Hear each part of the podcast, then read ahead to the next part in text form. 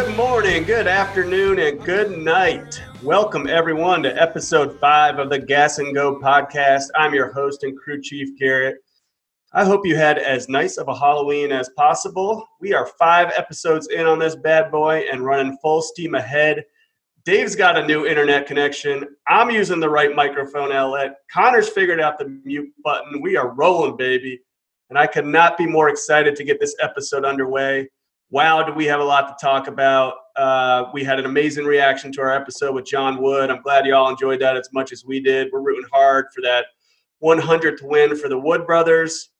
Uh, but I don't, I don't even know where to start about this episode, so I guess I'll do it here.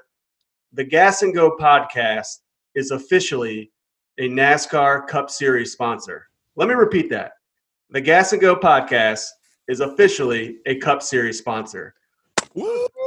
Oh, yeah. Crank it up. Those, those words don't Oh. quite make sense to us, but uh, we couldn't be more thrilled. Gas and Go Nation was on the deck lid of Joey Gase's 51 Ford Mustang from Rick Ware Racing. A P34 finish, but that's okay. It's the spirit that counts. He was out there wheeling it, making an effort. Uh, Up more on that- 35, baby. more on that later. The background story, so stay tuned. Uh, that that will be some fun. Secondly, we've got Mr. Nate Ryan of NBC Sports, Sirius XM, on as a special guest today. We're talking Martinsville Championship preview and, of course, paint schemes with Nate. So can't wait for y'all to hear that one. We had a lot of fun with him earlier, and, and man, does he know his NASCAR. So that, that'll be good to hear. And we have an amazing giveaway to announce later in the show. Chase Elliott fans, you'll want to stick around for this one. So let's get going and bring in the rest of the crew. Boys, it's a long episode. One question this week in intros crew chief choice on personal or racing related. First up, we got our gas man, the chocolate Myers of the group, Dave, aka Papa Bear. Dave, you've been smoking a lot of meat lately. So, do you prefer the smoker or the grill at this point? Man, that is a challenging question. I also have two daughters, and I'm glad that you didn't ask me which of them is my favorite. I, I'm going to go grill. Just versatility, uh, quickness. Uh, smoker is more of an experience. Grilling is uh, it's more of a utility, but uh, the grill uh, definitely gets more use. Smoker's a weekend tool.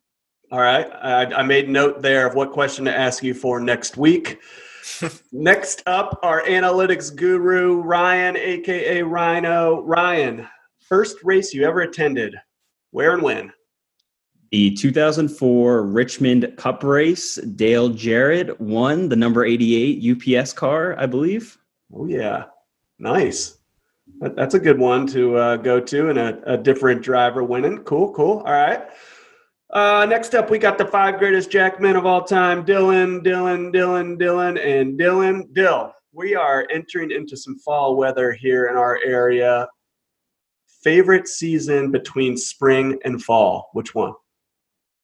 Ooh, see, there's that's tough because the birthday season is spring, so that by default gets the answer. But fall is just undefeated in terms of everything else other than having my birthday in it. So fall is is my easy answer there. all right. All right, good answer. Uh, and then last but certainly not least, we've got our spotter, spotter Connor Cons. Uh, as well as entering into fall, I was at the grocery store the other day and saw Christmas decorations already out. So, do you believe in Santa Claus?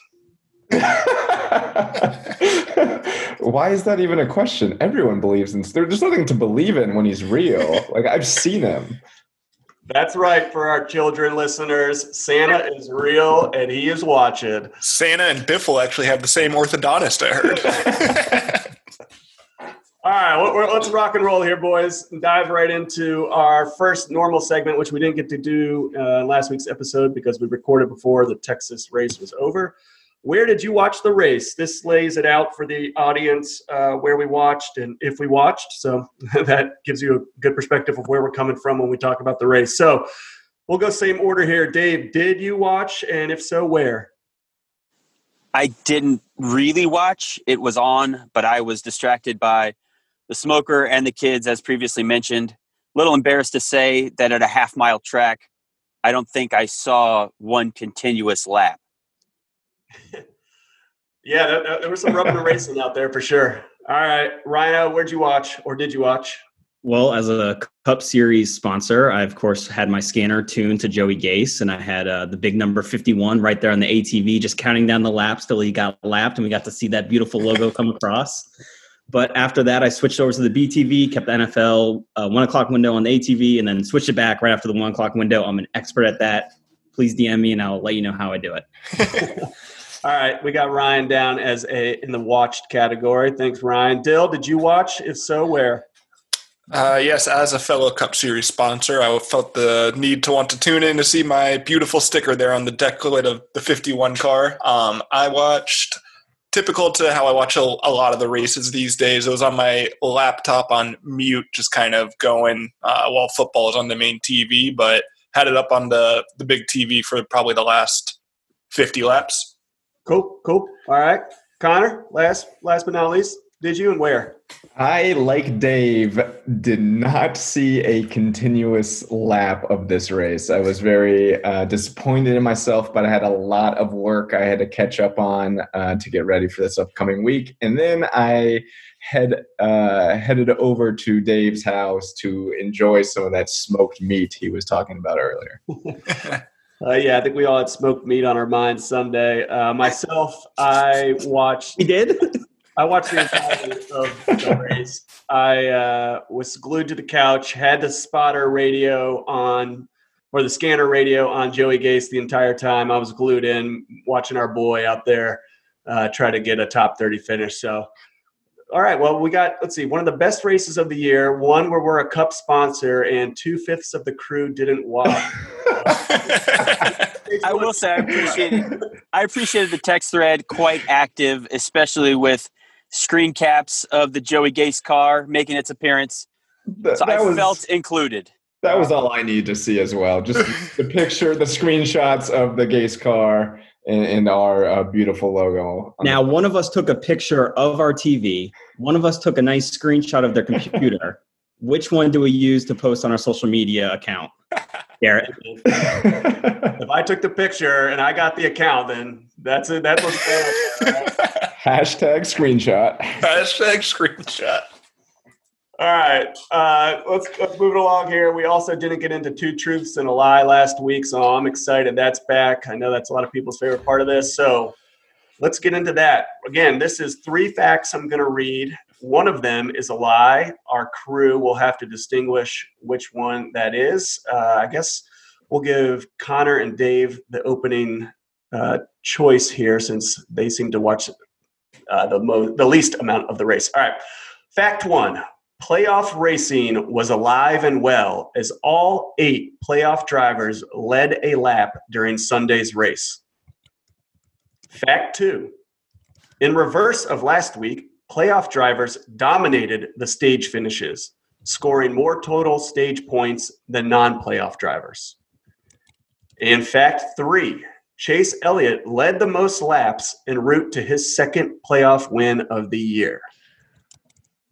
Wow, that is uh those are those stuff. I could I have no idea. I'm gonna say one because I don't know that Kevin Harvick led a lap. I know he had a lot of trouble, but I didn't see the beginning of the race, so I don't know if he was up there in the beginning, but I, I don't know. All right, all right, Dave. I, yeah, that feels Kevin Harvick did not have a good race.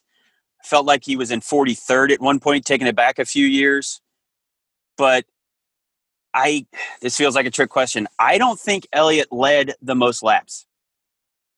Okay, all right. I saw Truex up there for a while. Uh, there was a lot of lead changes. I'm going. I'm going. Chase Elliott did not lead the most laps. All right, we got one person for fact one, one person for fact two. Dill. Um, well, me and Ryan, as the two that watch some of the race, can weigh in here. Chase Elliott definitely led the most laps. I think he led like 260 in his. I think he. I, only reason I know that is because he set a career best for most laps led. I think is why. Um, In fairness, there's a lot of laps to be led there, Mark. I, I, agree. I'm just I'm working through the options here.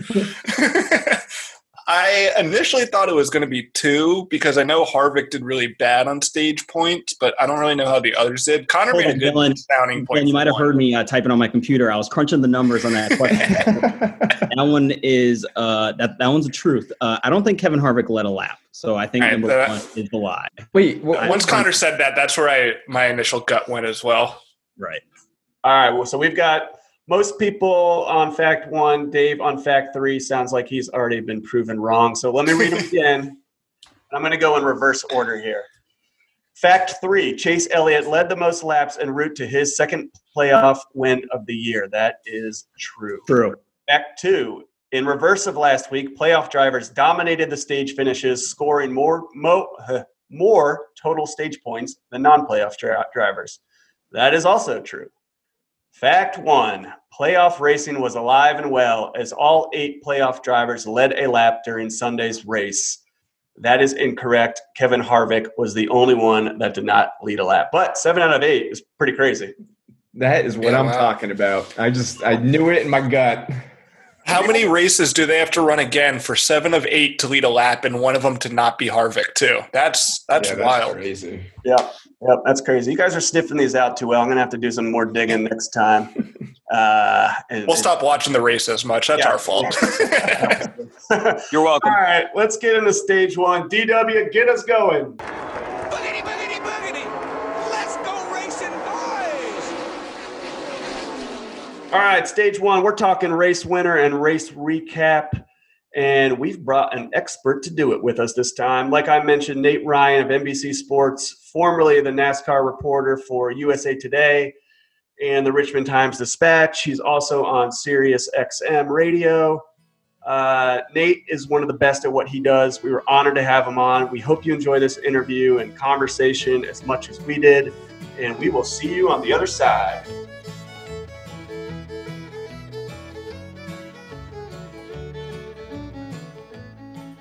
All right, Gas and Go Nation, we're thrilled to bring in our special guest for this week's episode. Whether you've read his work from NBC Sports, heard his voice on Sirius XM Radio, if you're a real race fan, you know Nate Ryan, and Nate is in the Zoom house. Let's give Nate a golf clap, a better golf clap than we gave John Wood. Yeah. Thank you, Nate. And John Woods actually won NASCAR races, so I don't know if I'm really deserving of such applause, but I appreciate it regardless. John was our first guest, and we uh, we definitely struck out on the clapping of the, the first first go around. Um, but well, Nate, thanks again for coming on. Uh, we we want to break down the race with you, and and next week's race preview that a little bit. But our first and most pressing question from the Gas and Go boys is: Did you see Joey Gase's 51 car out there yesterday? I, I'm really upset with myself that I didn't know ahead of time that I should be looking at the deck lid of Joey Gase's car. So uh, unfortunately, I missed the big gas and go debut apparently as a as a Cup Series sponsor. But again, congratulations on that. I, that's fantastic, and even lends more legitimacy to your your endeavor here as a podcast. Yeah, well, thanks. We appreciate it. It was uh, it was pretty exciting to you know to be watching a race and actually having a car out there with uh, something we invested in. So it was pretty cool. Joey Joey's day unfortunately ended a little bit early, but uh, he was he was running all right there for a little bit, and you know back there with those guys, and and uh, we had fun with it. So next next race we'll give you the uh, the shout out beforehand, and you can you can make sure to track it. Definitely, definitely.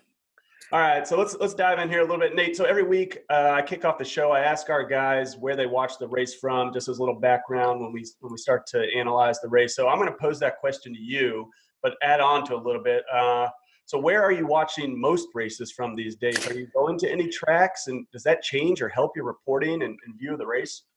Yeah, uh, sadly, Garrett, I, I watch most races from my couch these days, which um, you know, it's certainly not ideal. Uh, it's something that I've grown accustomed to during the time of COVID nineteen, um, and I'll be honest that I, I I feel a certain level of disconnect uh, that is difficult for me as as someone who, uh, as David knows, I mean, I I've been covering races uh, in person since 1997 uh, and you know full time since 2002 and to to go from covering i i think i don't know the exact number but probably over 500 cup races i've covered in person and to go from doing that for um, you know, for the better part of uh, what 18 straight seasons. To um, I, this year, I covered the Daytona 500 in person, uh, and since then, nothing. Uh, and it's it's been difficult. Um, I, I I think there's a certain amount of perspective and insight that you glean not just from watching the race in person, but just from being um, on site during pre-race um, and post race and getting to talk to these guys where it's not, you know, unfortunately, all of my interviews this year also have taken place the way we're doing this. Um, a lot of them over Zoom, some via phone, but um, it makes it more difficult. So, yeah, I, I, prefer to be covering these races from media centers and press boxes. I mean, Martinsville is my favorite track on the circuit. And, uh, you know, I vividly remember the, the first cup race I covered there was April of 1999 when John Andretti took the 43 to victory lane in this amazing comeback. Oh, yeah. um, and you know, I'll never forget like coming down from the press box to go to the infield. Like, wait, that was when they still had the azaleas um, right by the catch fence in turn three and four, and like we were like I was waiting with other reporters, like sitting there and just looking around with ten laps to go, and it was just it was incredible. Um, and so I, I can't wait to get back to that atmosphere, and you know, hopefully that's in the near future, maybe even 2021. Yeah, I'm sure that's got to be difficult. I mean, so in watching the race from home, uh, do you have any insight that the normal fan or any sort of uh, I don't know equipment or anything to view the race differently than just you know us normal schmoes sitting on our couch, or is that just sort of how you're doing it?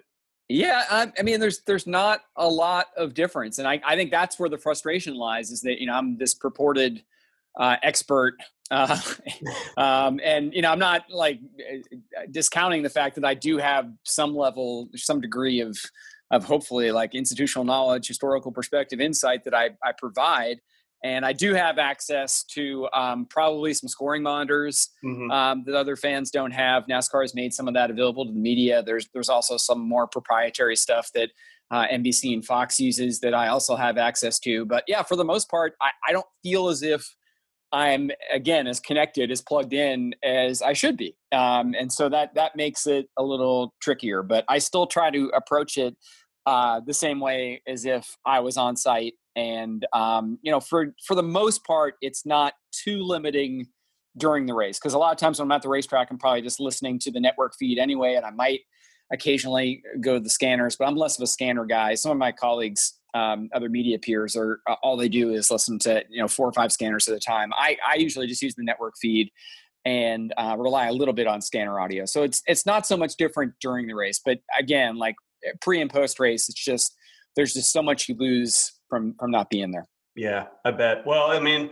I guess that's funny to, to to be able to talk to you today, and we're both sort of coming from it in the same boat, watching watching on our couches. So let's dive into the race yesterday. Uh, and we usually start off our, our race uh, analysis by talking about the race winner and, and, what it means for them. So, you know, Chase Elliott obviously takes the checkered flag. You know, besides the obvious of getting him into the final four, you know, what does this race mean for Chase Elliott? Is this race career defining, or is this just an opportunity to get him to that career defining win? Uh, I think Garrett, it certainly sounded career defining. If you listen to his interview afterward, I mean, Chase Elliott is someone who isn't known for wearing his emotions on his sleeve, uh, even though he's the most popular driver in, in NASCAR a few years running. Uh, I think you know the, if you talk to those of us in the media, we we probably would would wish that, and oh, it's understandable. I mean, this is the way this kid is wired, and um, it's not as if he needs to be a pound his chest, a monster sort of guy, but like it, it is sometimes difficult to to get much out of Chase during interviews. And again, like that's not a knock on him or a criticism of him, but when he then when he comes comes out and is very emotive, the way I thought he was last night after winning it at Martinsville, um, I think you can read a little bit more into that. And so, you know, for him to say uh, this was something we had to do, we hadn't put it all together. We, we needed to take that next step as a team to, to show we were championship caliber. Um, I think career defining is a fair way to sort of put it. Now, of course, the, the true career uh, definition will come if he wins the championship. And so Phoenix is more important in a sense in that way. But I think the way that, um, you know, one of the knocks on Chase before he got that first victory uh, in 2017 was that, uh, or in 2018, was that 2016, 2017, he spent so many races like leading tons of laps and not being able to seal it, not executing at the end. So I think for him to do it the way he did it at Martinsville and his first team to overcome that that near pit mis- miscue that they had, Yeah. um, I think said a lot about him and the number nine. Yeah. Yeah, I agree with you. His emotion there at the end, you can certainly tell this meant a lot to him, as it rightfully should. I mean, from our sort of on the couch viewing, it, it felt like a little bit during the summer there. Chase had had gone kind of quiet. Um, you know, once once they came back after the pandemic, he was he was competing and had those couple near wins, and then I don't know if forgotten about's the right term, but certainly he wasn't mentioned a lot over the summer. And then the chase started, and uh, you know he picks up the win at the Roval, picks up this win. He seems hot. I mean, is that? It, it seems like he's got just as good a chance next week as anybody, and and you know with his coming into Phoenix off a sim, not similar to Martinsville, but short track ish. Do you put him up there with anybody else? I mean, with everybody else, and, and being able to win it.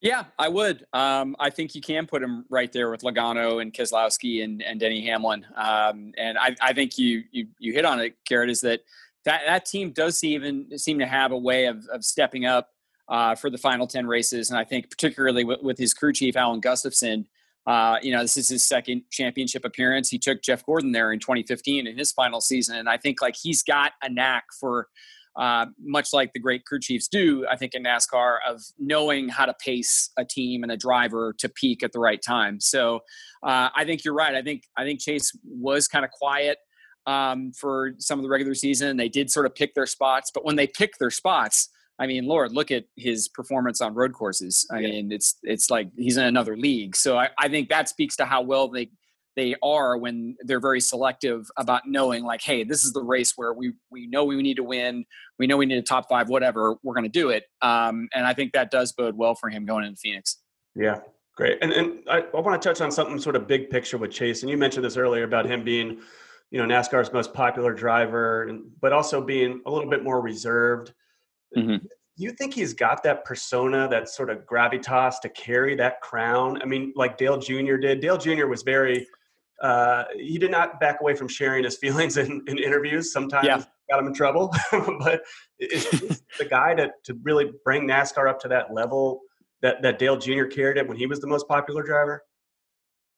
Yeah, that's something really interesting you, you, you hit on there, Garrett. And I, I, I think you deserve uh, some credit for, for noticing it. I mean, Dale Jr., Tony Stewart, uh, Jeff Gordon to some degree, I, I think their popularity was tied into the way they were relatable to fans and the way that they did, you know, wear their heart on their sleeves, especially Dale Jr. I mean, to me, like Dale Jr. was hugely successful because of his last name and because of his success on the track uh, throughout his career. But I, I think a large part of his, of his, his success and obviously his post driving career success has been the way he speaks and the way he's able to articulate himself. And I think it appeals greatly to non-racing fans as much as racing fans. And I, you know, Chase doesn't really have that.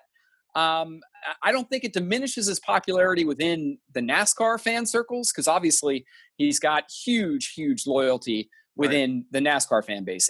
Is he transcendent in the way that like Tony Stewart or Dale Jr. are or Jeff Gordon is?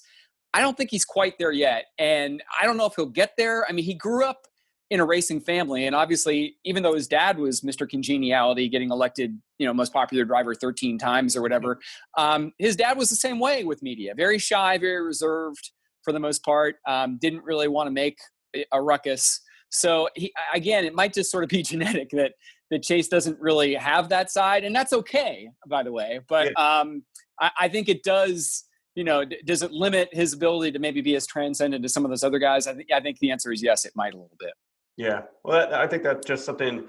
He's still, I mean, gosh, he's still really young, so it'll be something to watch throughout his career for sure. I, I'm sure he's got a lot more uh, popular driver crowns to to rack up there in the next coming years. So, all right, let's move on a little bit here. Looking at the race as a whole, I, thought it was a, a good race. Playoff guys were up there battling. The point tracker kept bouncing back and forth. Did Martinsville live up to the to the cutoff hype for you? Uh, it did, uh, and you know, I think when the the schedule was reimagined this year, I think there was a lot of anticipation um, about what NASCAR had done because to me, this was this was the first time uh, in the playoff elimination era that NASCAR had really designed its schedule in a way that maximized the racetracks for the cutoff slots with you know Bristol and the Roval, and now Martinsville being cutoff races. But unfortunately, I don't I don't think Bristol and the Roval delivered as much, particularly Bristol, as, as I think people thought, and I think you know various reasons for that. But um, I think Martinsville absolutely did. Um, and Chase Elliott won by like what five or six seconds, but that didn't take away from the drama at the end of that race at all. And that's a testament to the fact that uh, this is the type of track where you want to have a cutoff race where you've got three guys all vying to get in on points into that championship round. And those points are depending on each position on the track, on the shortest track on the circuit, where guys are running into each other on every lap. So I think Martinsville um, actually, surprisingly, I think even over delivered a little bit on the drama. I was hopeful, but I was a little bit hesitant about going overboard too much. I, you know, I, I kind of held back a little after seeing the way Bristol unfolded, but I think Martinsville really hit a home run. Yeah, I think yeah, I, think you're right there, and we we certainly agreed. I mean, one of our favorite tracks too, and I was a little bit nervous after the uh, I don't know whether it was June or July, the first Martinsville race. It wasn't quite as exciting as most yeah. Martinsville races are. So I'm, yeah, I'm happy this one lived up to it. And you mentioned the drama, two topics. I think you're well, I know you're up to speed on because I just read an article you wrote on one of them or helped with. Uh, Hamlin and Erik Jones and Harvick not getting in. Let's start with Hamlin and Erik Jones is is this something overblown? Is that I mean, we see playoff drivers and teammates working together all the time. I know there was some audio picked up there on Erik Jones's uh, side. What's your take on this? Is this something that's going to blow over by tomorrow or by the time the race starts, or, or do you think we have a larger problem here? I, I, think it does blow over, Garrett, and like I understand fans who are upset by this and and who want drivers, you know, to race as hard as they possibly can every lap. But to me, that this doesn't rise to the level of what NASCAR has had to endure in the past. You know, specifically, obviously, I'm talking about Richmond in 2013. Mm-hmm. I mean, when you have a driver allegedly intentionally cause a caution, and then you have uh, multiple pit stops being made in which drivers are laying down intentionally to try to like give up positions. That's a lot different than Erik Jones being told, "Hey." The guy in front of you is your teammate. He's he needs that point you know maybe don't force the issue like and that's how i hear that radio communication. I don't hear it as overt like you need to lay down or i mean right. let's let's face it Erik Jones already was fired yeah. by joe gibbs racing. I mean, so i mean like if you're Erik Jones you've only got one race left with this team anyway. You probably could have just told them to take a hike. And um so yeah i i think this does blow over. I'm not expecting severe repercussions from nascar. I think nascar is only possible admonishment to teams in this situation would probably be hey um, maybe don't be overt if you're asking your drivers not right. to pass somebody else for a position maybe don't say that but just say hey the guy in front of you is your teammate he needs that point end yeah. of story I mean, one of my favorite things with NASCAR is their willingness to change the rules at like any point in time. You know, they, I mean, this, you know, this year they added in the the choose rule. I mean, is this is this 100% rule something that gets modified? I mean, we only got one race left this year, but before next year, is there more clarity added to it, or is it just forget it and move on, and, and we'll deal with it as they come up? You know, it's a really good question, Garrett. And I was talking to somebody on the NASCAR and NBC broadcast team about that earlier today, and we were remarking on the fact that NASCAR wrote the 100% rule in like I, this is not an exaggeration in about a three day span before the race at Chicagoland after Richmond in 2013, and they did it. I know this for a fact with multiple lawyers involved, and for whatever reason they haven't modi- I mean, maybe it's because it was never really an issue again until yesterday, but they haven't really modified that language. And I think if they would have had more time to sort of spend an off season parsing out how they want that to read, it might read differently. And I, I agree with you. Like to your point, like um, I don't like, I don't love the way that rule reads. I like the spirit of it. I don't know if I necessarily like the letter of it, and um, I hope that is something maybe they revisit before 21. Yeah, that'll be interesting for sure. All right, let's let's touch on that sec- second topic I brought up. Kevin Harvick does not make it into the playoffs. Everyone, well, maybe not everyone, but m- myself for sure, you know, penciled him in there with such a big points uh, cushion. Uh, you know, car troubles this week. Last week he ran into troubles as well. But what do you say about that? And then, you know, there's a lot of Twitter talk uh, last night and today is that the regular season champion should get the automatic Final Four berth, which seems a little bit far fetched. I don't, I don't think uh, Joey Logano, if he was in this situation, people would be maybe saying that as much. I mean, is that is that something that you have any thoughts on or could get behind at all? Yeah, I, I think that is 100% a bad idea. Um, I think that totally undermines the entire intent of uh, the reason NASCAR went to these elimination playoffs. Mean, my, my thoughts on Kevin Harvick are um, he had three races in which he probably needed to finish top 10 at best, but, or I mean, top, well, he, he probably needed to finish um, fifth or better in each of those races, and he would have been fine. And he finished top 10 in one of those three races. Um, and that's not championship caliber. I, I, and I know that people will say, oh, well, you know, at Texas, there was the mist and he hit the wall. Well, okay, but maybe don't force the issue if there's mist or you know things like that happen. I mean, he still it's still after that came down to Martinsville, yep. which is not one of his stronger tracks. Uh, and he got outrun for most of Martinsville by some pretty bad cars. Now he came back in the last hundred laps and made something of it, but it was essentially the fact that he didn't get an, any stage points really in that race early. Um, that they had that flat tire problem when he was stuck in the back and racing among back markers. Um, they put themselves in that position, and they have nobody to blame but themselves. And I get like, hey, nine uh, victories this year is going to lead the series, and you know maybe he was the fastest car for most of the year, and you know his average finish is um, you know just through the roof. But like all those things to me don't matter in this system. This system is about, as Kevin Harvick has said, three good races or three great races at a time. And even if he, I mean, he had what, 67 playoff points going into the round of eight? If he had 100 playoff points and put forth the performance that he did and didn't make it, I'd still say I'd, I'd feel the same way. Like he just, he wasn't deserving. Um, you know, one second place and two finishes outside the top 10 in that round of eight aren't going to cut it for advancement. Yeah, I mean, and it's not the first time someone has won a lot of races during the regular season and not, I mean, chase or no chase, not won the championship. So I, you know, I understand people getting, I don't know, frustrated is the right word, but just having it as something to talk about. But it's not, it's not uh, unforeseen that this happened. So you know, I think it's another thing we'll just move on from. um, yeah, all right. agreed. All right, Nate, we're, we're wrapping up here. Only a couple more questions for you. Um, I want to talk about next week a little bit. So, a who your final four before the season were who? Did do you have that off the top of your head? Who you had in the final four? Uh, I think I would have had Harvick, Hamlin, Keselowski, and Elliott. Probably would have been my final four. So, so pretty much this final four, but with um, Harvick instead of Logano, probably been my final four. Yeah. And so, do you see?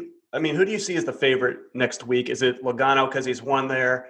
Is it Hamlin because he's had such a great season? Keselowski could probably say the same thing as well, and he's he's been really great on tracks similar to Phoenix. Or is it Elliott with the momentum? Who who do you got?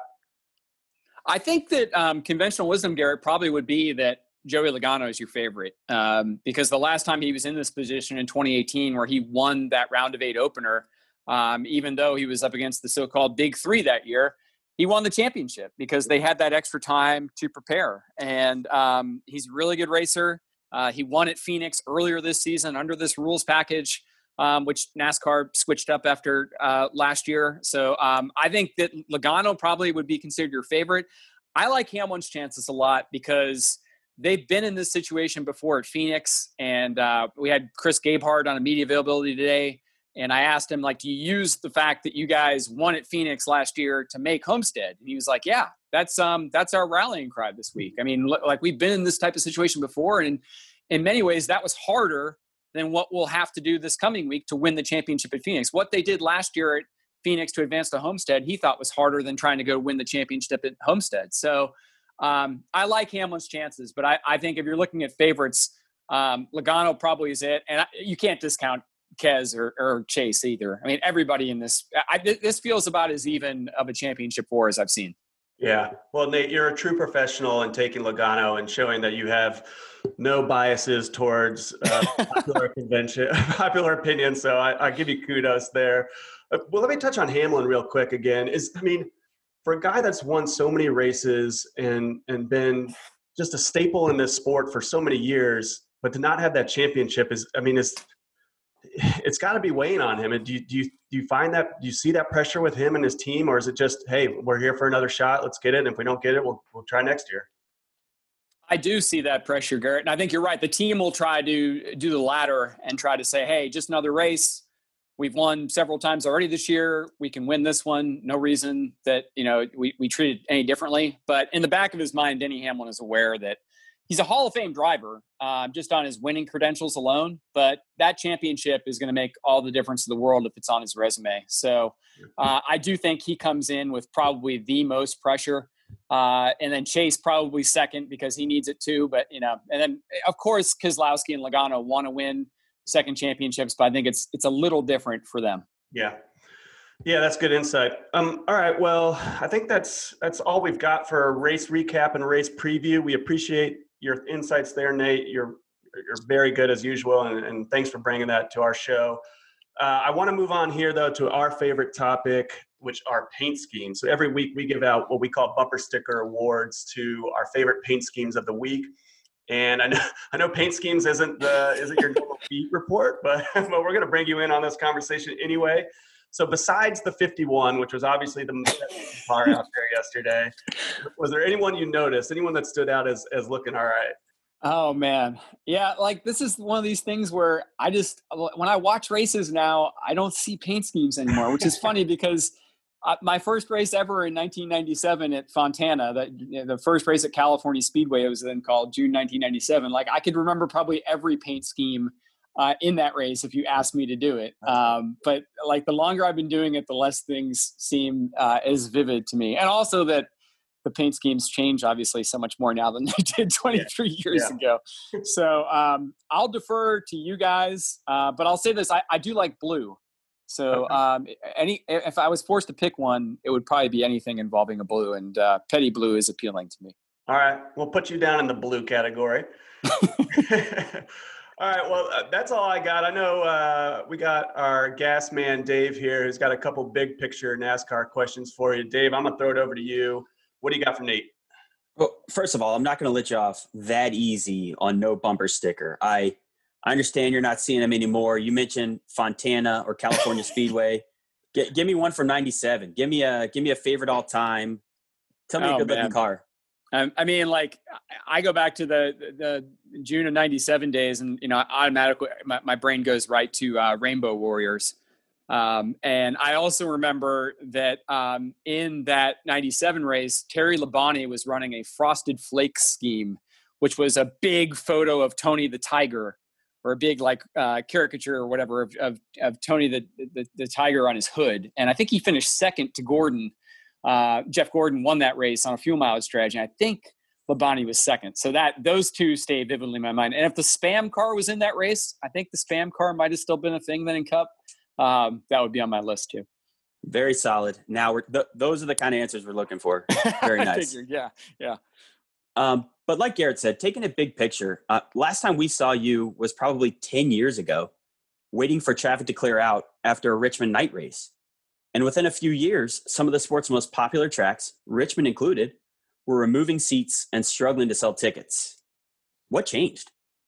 Yeah, it's it's sad to see in a lot of ways, David. And um, I think a lot of things have changed. Like not all of them have to do with NASCAR as much as people want to lay the blame. I think sure at NASCAR's feet. Um, I, a lot of it, I don't think people realized the level to which um, corporate sponsorship, I think, subsidized a lot of attendance and a lot of tickets. Like I can remember talking to um, Jeff Byrd, uh, the late president of Bristol Motor Speedway, and you know, there's a track that sold out 160,000 seats twice a year for I don't know how many years, over over 10. And um, that being said, uh, there were too many tracks of that were not like Richmond and Martinsville and Bristol that were built. Um, there were a lot of tracks that were overbuilt. Um, and I think NASCAR, and they've admitted this, they lost their way a little bit in terms of um, what they what they prioritized. I think in, as far as the racing goes. So um, I think NASCAR is in a good is in a better spot in some ways now because they're right sized. I you know I know that's somewhat cliched to say, but it's it's true. Like they're right sizing their facilities in a way that uh, other sports have. And you know Richmond probably the last time we were in that parking lot had a capacity of 112,000 then, and now has what I think 40 to 50,000 seats. I can see a time when Richmond will get back to selling out 40 to 50,000 seats again, hopefully in the near future. Uh, I don't know if even if NASCAR had gone on a rocket ride back up to where its popularity was in the late 90s, I don't know if, given just everything about society and the way sports are uh, consumed these days, if, if, Richmond could ever get back to where it was of selling out 100,000 seats twice a year. Not uh, all good points for sure. And I mean, I think TV is only getting better, right? So high definition right. televisions and, and crank it up, they're not helping the, the race day experience, right? Because they're making it easier to get at least a, a taste of that from home. Um, yeah. But to follow up, you know, NASCAR, they were the first sport back after lockdown. They've got a big name who we like to talk about, Michael Jordan, joining the fold in 21. Can it capitalize on that momentum? And, and what does that look like? I, I think they can get some of that, Dave. Like, um, yeah, I, I think Jordan uh, will be a coup for them and already has been in some ways that perhaps we haven't completely felt yet because um, not like that announcement's been overshadowed by the playoffs, but it kind of came during a weird point in the year, and there's so many other things going on now. It'll be really interesting to me to see how that's you know when Michael Jordan comes to the racetrack as a team owner with Denny Hamlin for the first time, hopefully 2021 Daytona 500 um, how that is uh, embraced. I, I, think it'll be heavily embraced. So, you know, I, I think that that um, could be a boon for them. Um, and that's definitely something I'm, I'm looking forward to see like, um, you know, how, what kind of, what kind of waves that makes. Me too. And, uh, you know, I appreciate your insight on both those topics. I'm hoping that by February of 2021, Gas and Go is a credentialed podcast. Uh, we'd love to do this interview live from the track um, when Daytona and Michael Jordan comes to town. Either way, thanks. Uh, thanks for your candor. Thanks for the great answers. I'll uh, throw it back to Garrett here. Yeah, thanks, Dave. And Nate, anytime you need to talk uh, with a big corporate donor sponsor, we're uh, easily available. Uh, we are we are well versed now into that world. but no, but in all seriousness, Dave's right. Thank you uh, for your time and your insights and knowledge of the sport are unparalleled. So really appreciate it, um, and hope to have you on again soon. And and uh, maybe we'll do a Daytona preview, and uh, hope you get to enjoy some time off during the off season. Yeah, no, I appreciate all that, guys, and uh, I really enjoyed it. These were great questions. This is uh, definitely not anywhere near um, the bottom 20 of uh, media outlet interviews that I have done uh, in my career. You guys are are definitely in that upper half. So keep up the great praise. work here. Wow. Yeah. And uh, well, you know, you, you come from good lineage there, uh, David. So um, of course, you guys are going to, uh, you know, bring some good A game here. And uh, yeah, I, I, would love to do this in person at the track. Uh, let me know if you need help in terms of uh, putting a word in, in the credential, the media relations side. I might be able to help you guys out there. Hey, well, I will not hesitate to send that email. And you know, if you would like to have us, the podcast, the pod our podcast, Gas and Go, on your podcast, you know how to reach us. I do. I do. I mean, I, and obviously, if I need uh, insight on the big picture story on sponsors and how to get on Joey Gase's deck lid, I know where to go. There's a lot of opportunities Clearly. here with this podcast, Nate. Love it. All right. Well, thanks, Nate. We'll uh, let you get back to your job, and uh, hope hopefully we're back at the track next year. So, thanks again, Nate. Take care. Thanks, guys.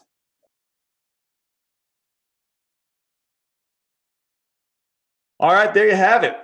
Once again, thank you, Nate, for your time, his time. He's a busy man going into one of NASCAR's busiest weeks, and he took time out of his schedule to join us. That means a lot. Uh, make sure you follow Nate on Twitter. It's at Nate Ryan. That's pretty easy. He's the one with the blue check mark. Um, all right, boys. Biggest takeaway from that interview for you, Dave. I mean, I'll start with you. What did you think about his comments on Chase Elliott overall? To me, that really resonated, especially as I've said several times on the pod as a you know lifelong junior fan. What I really loved about Dale Jr., other than his driving prowess, was that he was always bigger than the sport. He was almost bigger than his sponsors. I mean, you knew Budweiser was on the hood. What, whatever was on the hood, they were getting play from Junior, but he was there to thank the fans, to thank his team. He was there to drive not just to make Hellmann's mayonnaise look like a winner. Um, and you just don't see that from so many of the young guys. And I think you know his point about elevating, rising above the sport. You know, when you're when you're driving the Jimmy John's Chevrolet, right, and not just the number four car, it it's tough. I thought that was very interesting of him. Yeah, I think so too. I mean, I, I think this has the potential uh, to get Chase to that next level. I mean, obviously he's already, you know, he wins the the, the fan vote for NASCAR's most popular driver every year. Um, but nationally, you know, he doesn't have that name like Dale Earnhardt Jr. did, and or still does. And so maybe, you know, maybe next week he wins a championship, and you know, Napa starts putting him on some commercials. Hooters starts putting him on more commercials, and he gets a little more, exposure. Ryan, you you want to chime in here? Do you think these younger drivers are a little bit more gun shy about being outspoken? I mean, even like Ryan Blaney, he's super popular. I, I I couldn't tell you what his voice is. Alex Bowman's kind of you know in the shadows. Byron, all all these young guys are just so quiet. Dylan, what do you think of that? So that that kind of leads me to what my question is going to be, and I feel like you kind of see it in a lot of sports too, where if a guy you, you can either tell early or not whether they kind of have it to carry it, and Chase Elliott as you guys talked about, currently, you know, doesn't really have that fit. I mean, quite honestly, like what's stopping Bubba from being that guy? I know the success isn't there right now, but if for having a name, having that uh, Michael Jordan coming in, like why does it have to be Chase Elliott and why do we have to focus in him being it? Like maybe we start embracing some of the next wave of things. Although I, I get that Chase Elliott's good and going to be here, but in terms of that face of NASCAR, you know.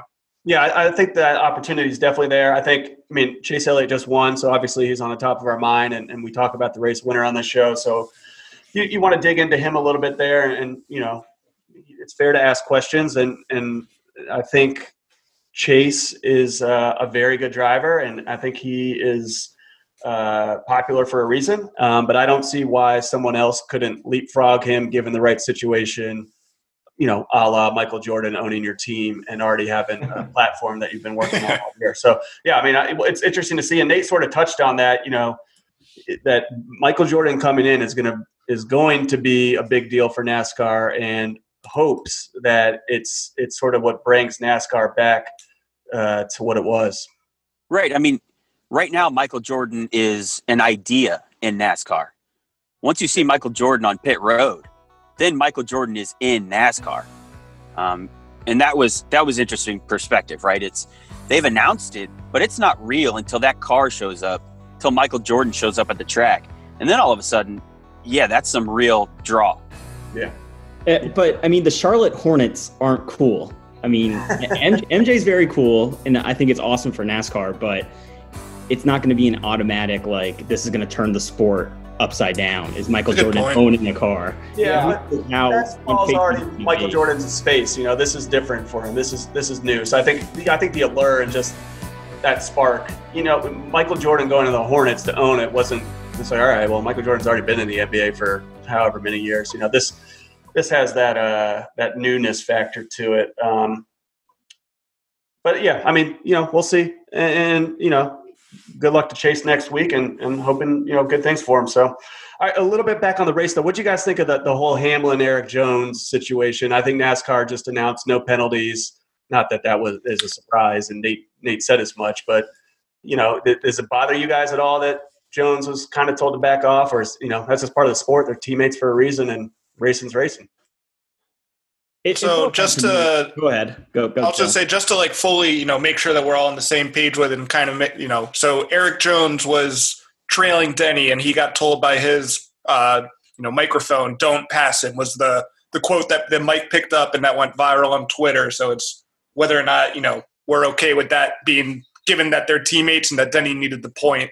Um, I, I, don't know. I feel like I, I was okay with it, but I, Ryan, what were you going to say there? I, I, just know JGR and FedEx pay Denny Hamlin and that 11 car a lot of money, and if that 20 car would have passed them, that would have been some major issues in that house.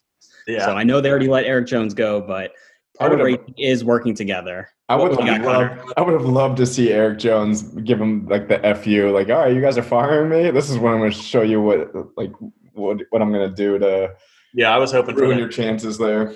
Yep. Yeah. But, eh, but I don't know. I, I I thought it was already kind of a unwritten rule or an implied rule that if you're the teammate of a guy and he's in contention for something and you're kind of out of it, you don't mess with it or you even help him to get more. Yeah. I didn't even think it was like I thought it was nothing. What what is the point of having a teammate if that situation arises and they can't be there to help you out? Like I what's even why does it exist? Yeah, it's a good point. I mean, I agree. They're all in house for a reason. Yep. And, and they were talking earlier when Ryan Blaney was in the lead, how he was letting the playoff drivers drive their race. He wasn't bothering them. Like with Logano, he was taking them out or doing whatever. So there is some sort of like you got to respect the other drivers to maybe get a favor down the road. So it's still in Erik Jones' best interest to not make Denny Hamlin and all of JGR hate his guts. So Sure. It's still Yep. a good move for him, even though we would have loved it and we would have bought his merch maybe for a week and get him on the podcast. But it's good for him long term to stay clean a little bit. Yeah. I, and I, I got to give kudos to Ryan and Connor here. Both of them doubted Harvick getting. Well, well, one of us more than the other. That's true. Ryan, Ryan straight up called it. Connor uh, waffled around it, but lightly mentioned it. So more than the, the other three of us. turn turn Now, back to episode two for if you want to reference what we're talking about here. Does anyone think Harvick or Hamlin won't make it? I got Harvick not making it. Last three right, I just wanted races, to make sure. Last three races, 11th, 20th, and 10th. He's got no SHR teammate left. Clint Bowyer's dying on the side. Almirola, too busy with the Smithfield sizzle. I don't even, Cole Custer, what's he doing? He's going to have no help. He's not going to make it out. Yeah, Doesn't I'm- I'm Harvick actually- remind you of one of these like 12 and 4 NFL teams that gets the two seed? They get the buy into the second round. They're taking, you know, they're on a boat somewhere. They took Yeah, the they're called the Patriots. Off. They're gonna get punched in the face by Kurt Busch, literally and figuratively. We're talking about tracks where Harvick has a lot of good history too. He's not going to forget how to win at these tracks. We won't mention that we had Kurt Busch in the final four. we were talking that's about Kurt right. Ford. We are coming off a Kurt Busch high. Hey, I will. I will say that I did correctly um, choose a Bush to win the Texas race. That's May true. have not been the Bush I was thinking of, but all I said was Bush. When you, when you go with just Bush, you got double the chances. So I'm like two for two there. All right, I mean, I think that's about it. The only other thing I'm going to say about the the race and the playoffs and and that is, uh, I wish Jimmie Johnson would have announced earlier on that he was going to just straight up retire after he didn't make the playoffs. uh, You know, because it doesn't seem like he's been out there for the last nine races. I almost feel bad for him going into his last race.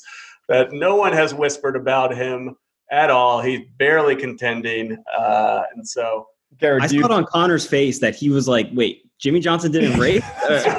Uh, That's right. I was I was really confused. I was like, oh, I guess it's like stop.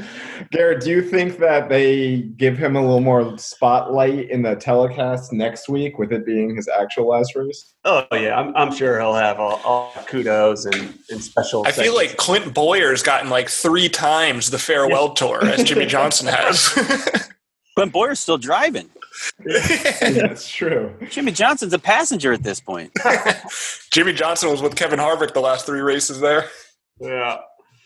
All right. Well, I think we exhausted stage one there, especially uh, with the rundown uh, from Nate that we got. So let's move it along here, boys. We're going to jump into stage two. So let's bring in our Gas and Go news correspondent, Rhino, over to you.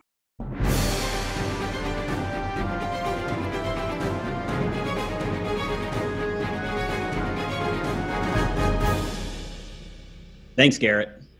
I'm Rhino, and this is your Stage 2 Gas and Go news. In a new Morning Consult poll, it was found that Bubba Wallace is the most well known driver. Garrett, who would you rather hang out with for an evening? Bubba Wallace, Bubba Watson, or Bubba Sparks? Ooh, that's a good Bubba trio. I got to go Watson because I want to play golf with him. Good lefty. Three NASCAR drivers, Kyle Busch, Aric Almirola, Daniel, and Daniel Suarez, dressed up as Mario characters, according to a Twitter thread I saw. Dylan, what was your favorite video game from the Mario universe? Ooh, favorite video game? Uh, it was a tie between original Mario Kart and then an underdog, the Wii version of Mario Soccer, where you could use it to do special power ups, was fantastic. Sneaky, sneaky. Kyle Larson is officially going to the Hendrick's uh, number five car. Connor, they are saying the ride is unsponsored. Do you think we're going to see Hendrix.cars.com on the hood for 36 races or what? I want to see that Tony the Tiger back on that car, like Nate mentioned in his interview. That would be amazing. That's good. Uh, NASCAR says they're going to look into the actions of Erik Jones and Denny Hamlin. We already answered this question, but Dave, you get a free section here. I already answered it. What do you got? Uh, Cal Naughton Jr. does not pass Ricky Bobby. All right, his, his day is coming. Thank you for saving me. The Xfinity Series released their 2021 schedule this week, and they are not going to Iowa next year. Garrett, what's your best uh, corn recipe or a good way to make corn? Uh, Connor's got the best corn recipe. It's it's a version of Mexican street corn. It's dank. He can fill in. We'll post it online. Clint Bowyer ran a special thank you fans paint scheme at Martinsville. Dylan, how much would I have to pay you to put a thank you Ryan on your car? I would do that for free, just for you. Thank you. Uh, in additional Halloween Thank news, you. Erik Jones dressed up his dog as a ghost. Connor, where do you stand on dressing uh, your pets up in costumes? Is this inhumane? No, it should be more than just for Halloween. Every day of the year. New costume every day. Big election coming up. Will not even conclude till January, I think. Dave, what are the chances Roger Clemens or Barry Bonds gets elected to the Baseball Hall of Fame on their last chance on the ballot? Zip zero, stingy with De Niro. And that is your stage two Gas and Go news. I'm Rhino.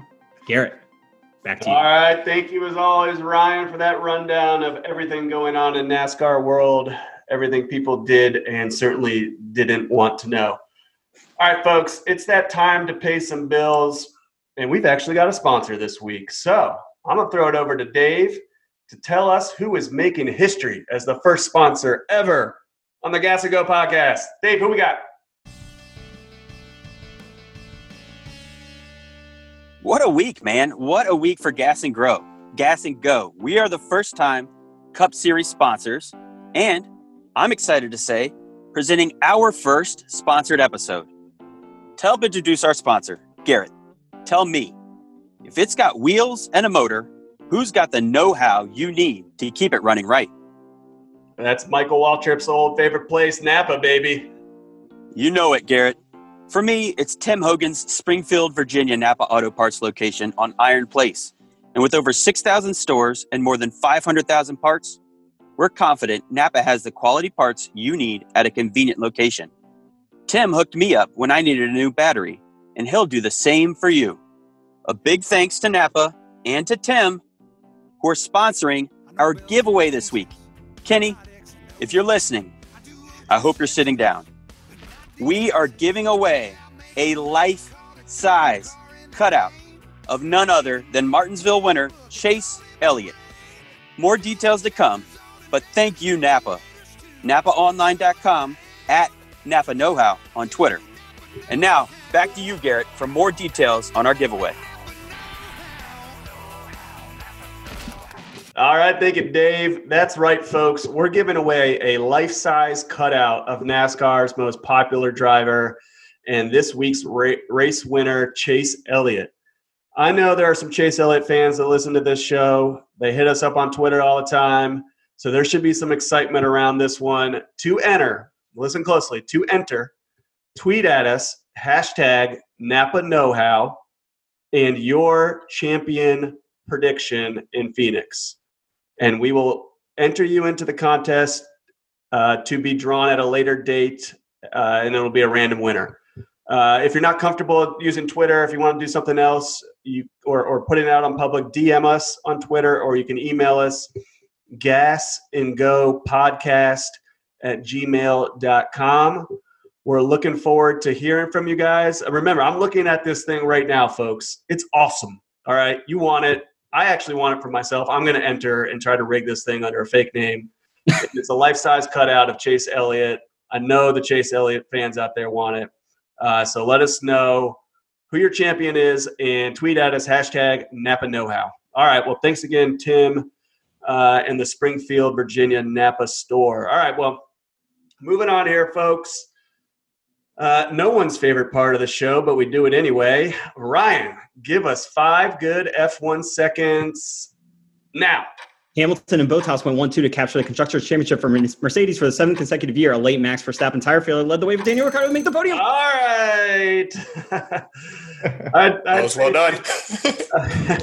I would say thank you, but that would mean I appreciated that update. So moving on. All right, it is bumper sticker awards time. Do play us in.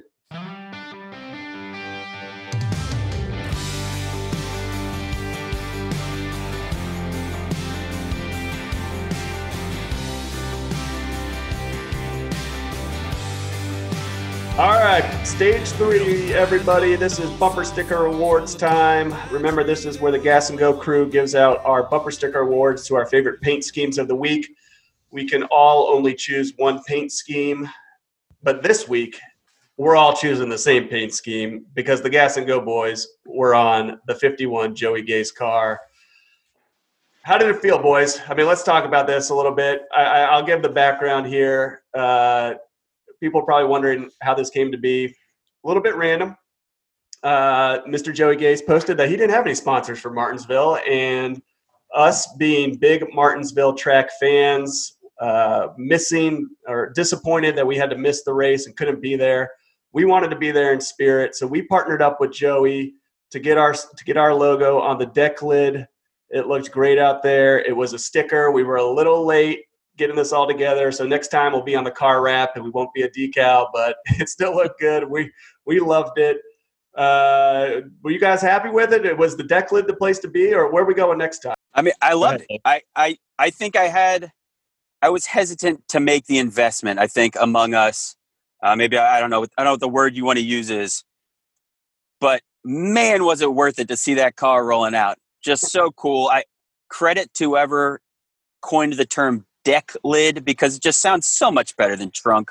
I mean, you know, you're not going to pay top dollar for a trunk sponsorship, but for a deck lid, oh yeah, baby, that is well worth it. Uh, next year, Martinsville, I think we should be on the hood. I assume that includes some passes. It was awesome. I, for one, was shocked that we pulled it off. That was for how quickly that like it became real. Uh, What was it? Wednesday, we were like talking about it or messaged him or something, and he was like, "Yeah, just get, get us the design quick." And we are like, "Yeah, let's do it, whatever." And it was much cooler than I was actually expecting. Once it, like Dave said, when we finally saw it on the car.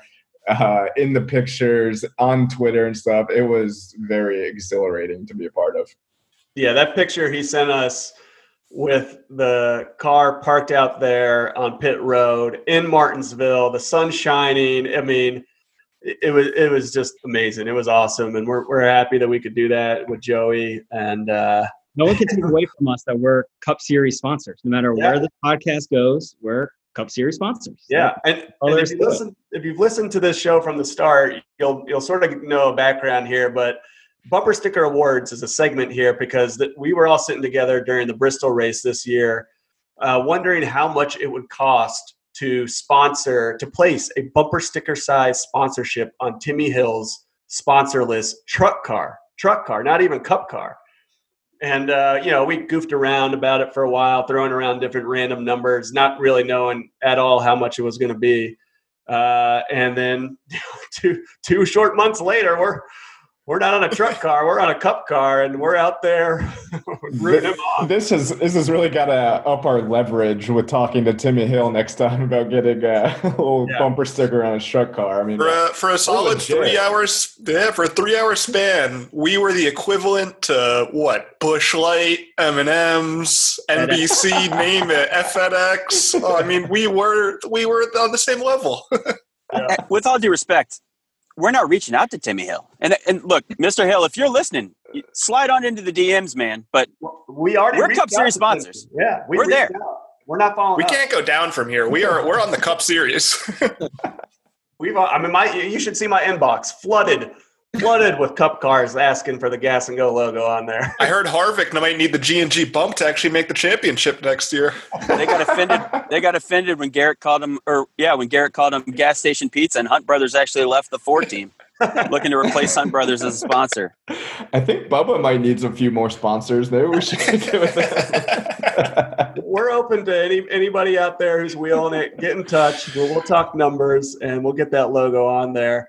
All right. Well, obviously, you know that's going to get everyone on this podcast is award. So we'll do some honorable mentions, though. Uh, there were some other sweet paint schemes out there this week.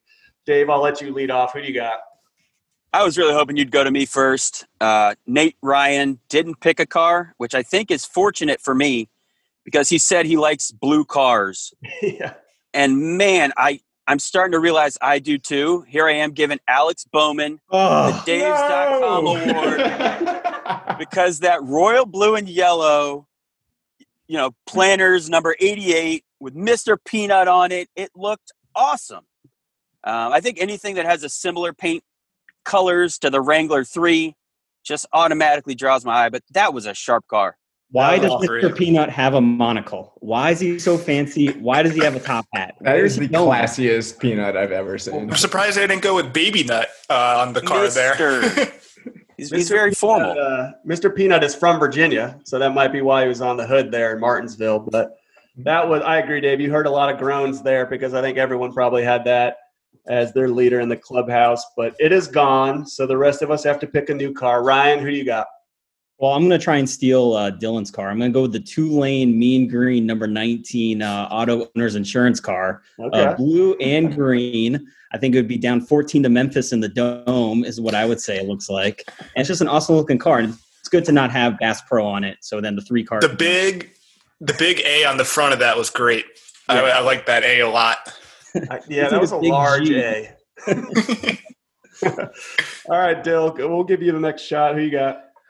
All right. Well, for my uh, bumper sticker award, which for me are my college helmet sticker awards, we're going actually out of the Power Five here, but staying in the top 10 in both the number and the rankings. That number eight car, driven by Tyler Reddick, has the number six Cincinnati Bearcats written all over it. And he had that thing flying, just like the Bearcats are flying on the field right now. The stripes on the side. I- I think NASCAR can get a little weird with some of the graphic elements, but I think this one was done very well with kind of like that that jungle themed stripes going through it. Looked very good. That was a good one. I'll give you that. He, he was on my short list. All right, Connor, who you got? Okay, okay, this is going to be a bit controversial because this guy may have taken out our guy. Oh, no. Oh, Wow. but I, I feel like we got a little more airtime because he took us out. but that double O, uh, the Quin Houff mobile, light blue, dark blue, it, it, it had it all. The units uh, sponsorship, you know, you ever need a unit, you know, you know where to go to. Um, I thought it was a very nice looking car. Man, Quinn And, and even better with uh, Joey's uh, colors that rub, you know, rubbed off after he spun us out or he uh, he wrecked us. Yeah. Normal, normally it's Ryan we kick off the podcast, but not this week. I, I'm staying on. All right, I'll clean us up here. I'm surprised no one took this car, actually. Uh, I'm going with the 37 Ryan Preece Louisiana hot sauce, flamed up Chevy Camaro. That thing was, I liked it. I like that Louisiana hot sauce logo. The flames on the side were looking good. A nice, nice black on there. So that, that'll get my award this week. Uh, nice job, Ryan Preece. And uh, Do you know of any Ryan Preece fans on Twitter? Are there any out there? oh, there's some Ryan Preece fans out there. They'll be they'll be stoked to hear this one. there you go. Um, second, my second place, since I'm last, I get I get a- give an honorable mention. Uh, the number 12 Ryan Blaney car just reminded me of Days of Thunder. You know, the old Tom Cruise 47 car that he ran in the movie. So I, I like that one uh, as well. But there were some good cars out there this week. Uh, you know, I like the 32 uh, Corey LaJoie. I, I I think that they did the Halloween theme with the CorvetteParts.net, which a is hilarious website. But I love that they actually went with a Halloween theme. You know, kind of like what Busch did last week. It's always cool to see those one-offs done. Yeah, that one was cool for sure. Do we have any uh, shout outs from Twitter? Twitterland have We some? do. We got two shout outs from Twitter. Uh, Let me guess. Uh, Is Kenny on there? Uh, you will not be surprised that Kenny is one of them. You like the nine car? we're gonna we're gonna give Kurt uh, Mueller, I think, at Kurt M U L L E R twenty. Uh, the first shout out. He liked the 34 Michael McDowell CarParts.com car, uh, and I'll agree with him on that one. I can't hate there. That was that was a nice looking car, and and Michael McDowell was running in the back with our boy a little bit, so we got a little little more uh, eyes on him than normal. Any issue Uh, having CorvetteParts.net and CarParts.com that How- close to each other on the J Ski paint scheme? How does car parts get a dot com and Corvette parts get a net? What's Corvette couldn't pay a little extra to get the dot com? Um, it was maybe already taken. Um, and of course, like Ryan mentioned, our boy, everyone's favorite fan, Kenny Hunt, shockingly went with Chase Elliott uh, in the normal Napa scheme. The standard scheme. Hey, Kenny got his wings, man. He he got the win. He's in the championship. Feel Kenny's riding high right now. Got to give him some credit there. People like the uh, Bowyer car, the thank you fans, uh, little wood paneling. They had all his old uh, primary sponsors on the back. It looked all right. I like it visually didn't look great. Like I get it's a cool thing that he did, but like it wasn't really pulled off all that well with the wood paneling. Yep. Yeah. All right, that was bumper sticker rewards. Good rundown, a little backstory there on the Joey Gase car. I uh, hope you guys enjoyed that. We appreciate everyone retweeting us and following along. That was a lot of fun. Uh, okay, Ryan, let's get into our random sponsor of the week and uh, let us know who we need to know about that was on someone's car, besides us, of course. yes, we were the we were the random of the random uh, sponsors this week. But uh, I went outside of us. I went on Brad Keselowski's number two Penske Ford uh, Dent Wizard. They're the nation's largest provider of automotive reconditioning services. I could have used these guys back in 2011 when I was trying to park my mom's car in a spot that wasn't a spot and ended up with a huge scratch down the side of it. $500 later. They have over 1,600 technicians servicing 4,000 customers. Their core values include excellence, innovation, customer devotion, integrity, and not using ketchup on hot dogs. They have 654 followers on Twitter, and I am now one of them. Dobby, the house elf, was my favorite character from the Harry Potter universe to say in the Dent Wizard family. That's all I got, Garrett. All right, thanks, Ryan. Uh, we reached out to Dent Wizard about maybe teaming up here, so maybe that will show them that we're legit and we we recognize and see them out there. So stay tuned for that. If they pay us, we'll say nice things. I, I promise you that, right? Know, even if they don't, we'll, we'll probably say nice things anyway. So, uh, all right, let's get into our Greg Biffle fact of the week. Connor, what's on tap for the Biff this week? So I, I didn't have a long phone call with the orthodontist. He was in a rush there. So I didn't get as much information as I wanted out of him. But Greg Biffle used to own a bar and restaurant. Um, it was called Biffle's Pub and Grill. It was in Vancouver, Washington, where he's from.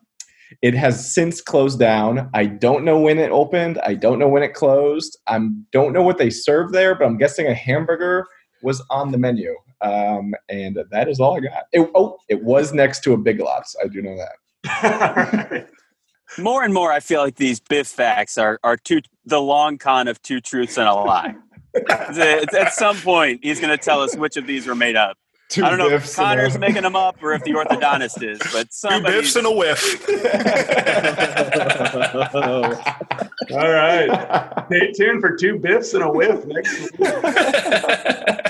New segment coming in. All right, let's. Uh, we got to wrap this thing up, and we still got some stuff to talk about here. Um, okay, predictions this week a little bit different than normal. We're not going to pick a race winner. We are going to pick a champion from each series, since all three series are going for uh, or are looking to crown their champion in Phoenix. So, everybody, just give me one name from each series and we'll put you down on the books and come back and make fun of you later for getting it wrong. So, Bill, who you got first?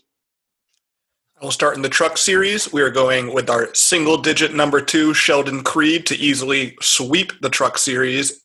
Moving up to the Xfinity series, only single cars go fast. We're taking that seven car. Justin A is going to win it right there. And then up into the cup, we're going to go away from our two single digit cars. If you have two single digit cars, you have no single digit cars. So we're going to go with the double two. Joey Logano is going to repeat at Phoenix. Whoa! All right, Connor, who you got? I've got uh, Elliott for the the Cup Series. We riding high, riding hot. I've got uh, Briscoe in that 98, pretty close to 100 in a three digit number. and then I've got one of the coolest names ever, Mr. Brett Moffitt, number 23. All right, Ryan, who you got? I'm going with Sheldon Creed for my truck champion. His favorite book is the Jeremy McGrath, uh, the motorcycle rider, his biography. He loved that one. Just Uh, one- wait, wait, is this, is this replacing the Biff fact of the week? This is the whiff. Xfinity champion, I'm going with Chase Briscoe. He's a beast. And Cup champion Brad Keselowski, bringing that Loudon and Richmond car down to Phoenix. Already two wins on it, make it a third. Thank you. All right, Dave, who you got? I follow instructions here. I got Moffitt in the truck. I got Cindric bringing it home in Xfinity. And I got Hamlin in the Cup Series. All right, I'll wrap it up here. I am Chevy bow tie till I die. The number two, Sheldon Creed. The number seven, Justin Allgaier. And the number nine, Chase Elliott. Bring it home for Chevrolet, baby. All right, folks, we are wrapping up here. But before we end this week's show, we have a very special mes- message uh, to share tonight from a great guy, friend of the show, NASCAR Sammy. Many of you know NASCAR Sammy from Twitter and his work raising awareness of autism. He's doing great work out there in the community on a subject he is passionate about. Dave, share with Gas and Go Nation the message Sammy asked us to read. Yep, thanks, Garrett. I'm happy to do so. And here is Sammy's message Autism awareness is very important, and the more people who are educated about it, about what it means to be autistic, the better it will be for everyone.